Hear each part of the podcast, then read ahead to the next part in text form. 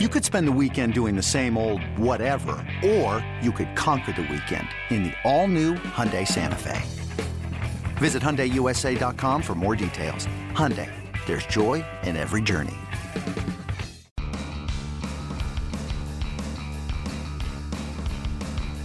You're listening to MLB.com Extras, brought to you by MLB.tv. It's baseball everywhere.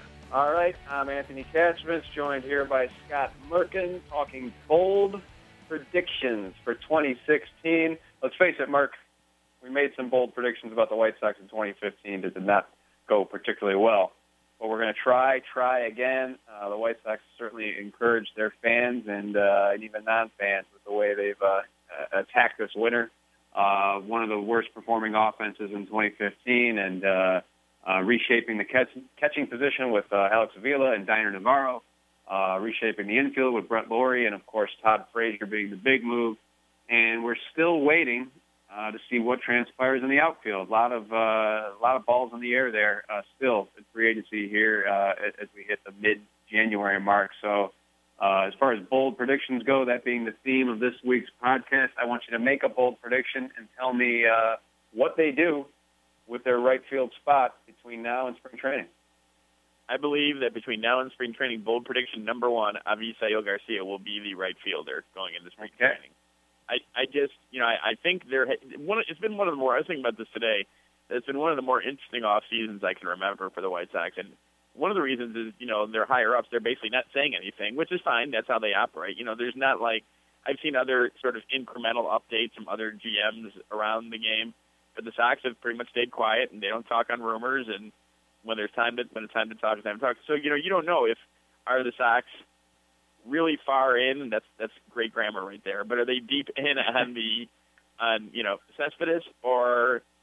Have, has it just been kind of casual conversation? You know, I know there was talk about them meeting with him at the GM meetings, and from what I heard, that was more of a casual thing. So how much I don't want to say truth to it, but how deep is it one way or the other? But I, I've said from the beginning of the season that I thought if they were going to get one of the you know quote unquote big three, which is Gordon, Upton, or Cespedes, that it was going to have to be a contract that fits them, not the other way around. That this was not right. going to be a six-year, 125 million dollar deal or 130 million dollar deal now, the, the only thing working in their favor is, you know, maybe these contracts just aren't out there for these guys. Maybe, you know, the money has been spent. And it, it seems, and you know this, Anthony, it seems like just when you think, oh, you know, they're going to have to settle for a one year deal or they're going to have to settle, in quotes, I should add, for, you know, $16 million a year over three years, someone comes in with a huge deal. Remember Prince Fielder? That kind of happened where I think his was like early February, right, when he signed with the big contract with the Tigers. But I really think they've made some good upgrades, some solid upgrades. I don't. I'm not saying they're not going to add on at all in the outfield, but I think it's going to be more of a what people would view as an incremental piece as opposed to a high-end, you know, Cespedes or Upton type of deal. Yeah, that's always felt uh, more realistic, and um, uh, of course, you know, there, there's so many. We, we call it the game of musical chairs, where uh, we're kind of running out of chairs in this free agent market. Right. So maybe, uh, maybe the right price does fall in their hands, but uh, we'll see.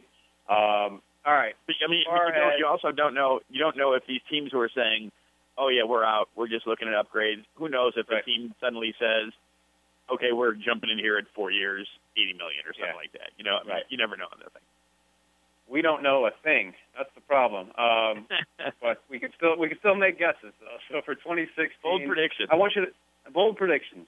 That's right, not guesses. That doesn't sound uh, nearly as uh, convincing, but bold predictions work. Um, all right, I want you to focus on the holdovers from 2015 offensively. Okay. Uh, who takes the biggest step forward offensively in 2016? Um, I will say on the holdovers, I would have to say, I think Garcia is going to make a move. I, I'm one of the few in Chicago, fairly or unfairly, towards him, who still believe this kid has a lot of talent and this kid can get it done. I know people, I think, are a little um, worried about the situation because they had a guy out there in Dayan Viciedo who had a little more power, but was a similar type of guy to Garcia. Good arm, not a great defensive outfielder. When he got hot, could carry a team for a little bit, but then also didn't have great command of the strike zone. I, think I don't know if Garcia is ever going to be a 30 and 100 guy, but I think you're going to see more of a commanding presence from him if he's given that chance. I, I really do think that you can't write off a guy. I, I know he's been around for a while, and I've said this 16 times already, but you know, played in a World Series before he even had 60 plate appearances in the majors. But he's only had one season where he's had more than 260 plate appearances in a year. So I think you got to give the kid a chance, and I think he's going to make some strides this year for the White Sox. Yeah, 1,000 plate appearances uh, spread out over uh, four seasons. So, uh, but really, last uh, year because of the injury the year before was his really his his first full season as a starter, where he started right. from pretty much pillar to post. And yeah, it wasn't a great year. There's no question. I think he'd say the same thing. And you know, he's a guy a lot like Viciedo who's got to control his conditioning too. And and I think he will. I think he knows what's on the line this year for him. I think he knows this is a even in his second full year at 24 years old, this is a huge year for him in terms of the future. All right, who's the opening day shortstop? I mean that that could be a layered uh, prediction because maybe it depends on the, uh, the the handedness of the opposing starter. But just uh, in a in a bubble, uh, who, who's the opening day shortstop? I think Tyler Saladino is the opening day shortstop as a bold prediction. I think as a bolder prediction, I think there's an outside, very outside shot. Isn't like if you go to the racetrack and you decide you want to bet on the long shot and see if you can win, that Tim Anderson could sneak in there. But I think Tim Anderson, of course, for those who don't know, is the number one prospect for the White Sox for MLB.com. You know, the shortstop of the future. I think, you know, he's more of a maybe mid-season to later season call-up. And then, of course, there's always the you know, the the outside chance because he hasn't signed with anyone yet that they could bring Alexei Ramirez back. But if he has to make a bold prediction, I'm going to say Tyler Saladino. They like his defense. That's his natural position. They like his energy. I think the only worry they have is how his offense holds up over the course of the year. But I think at least for opening day at the beginning of the season, Tyler Saladino is going to be the shortstop for the White Sox. That sounds plausible. Sounds plausible, Mark. Uh, do I do I lose something if I miss every? Like, what if we hang up and the Sox sign Cespedes? That does this null and void right away at that point? Then uh, we re-record and we pretend you knew it all along. That's what we do. Great, great. There um, you go. All right, that's good. uh, how about the rotation? Uh, Sale, Quintana, and Carlos Rodon are the principal figures in the rotation. Um, actually, let's just let's just look at Rodon. What, what's your what's your bold prediction for Carlos Rodon in his first full major league season? I think it's going to be more like the end of season Rodon than the slow start Rodon last year. I think you're going to see I think you're going to see a pitcher much like Quintana. I think you're going to see a guy who's going to give you quality starts. I think you're going to see a guy who's going to, you know, have an ERA somewhere in the threes and be a good number three guy in that rotation. That'll be interesting because he worked really well with Tyler Flowers. They had a very good, much like Sale did. So it'll be interesting to see what happens with Rodon working with two new catchers. But you know he'll get he'll get the chance to learn him just like everyone else from the start. Probably starting at Sox Fest and then moving on during spring training. But I think you're going. to I don't know if you're going to see an All Star, but I think you're going to see the definition of a quality starter in Carlos Rodon. And then the uh, the the biggest question of all, Merck, is this team good enough to compete in the AL Central with the world champion Royals and who else? Who knows what else or, or who else uh, uh, takes a step forward in 2016? It's probably a, a hard juncture to make such a prediction, but as we sit here today in mid-January, knowing the complexion of the Central. What are your thoughts on the White Sox chances within it? I'm going to put an asterisk on this bold prediction, so this is a bold-ish prediction, I guess. All right. In that I think they will be good enough to co- compete for a playoff spot. You know, the Kansas City Royals. I was going to say the Kansas City Chiefs from the football this weekend, but the Royals are the World Series champions. They're two-time defending AL champs. They are coming back pretty much intact. You know, I know they lost they lost Cueto, but I mean, you know, they have a very good team and I'm not sure if the Sox are going to jump from where they were last year into the AL Central race. But I think this is a team that you know if, if you I know you're banking on things that you know you hope will happen, and that Garcia improves. Adam LaRoche is better than last year. The catchers fit. You know, Frazier has a, a good year in that ballpark. Lawrie is a nice addition in second, and everything else works out. But I think this is a team that can definitely compete for a playoff spot. And I think you know it's a team that has the pitching that if it gets to the playoffs, you, you never know.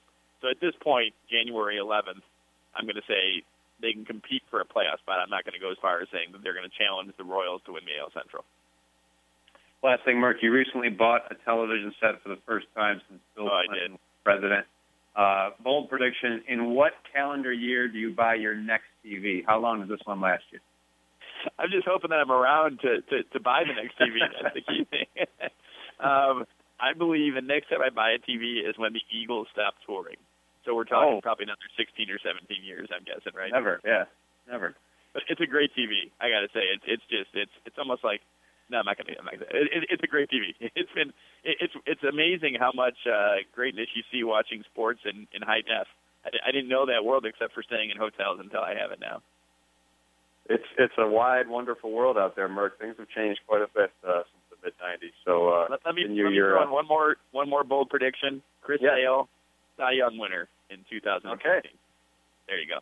Mark, print that one now.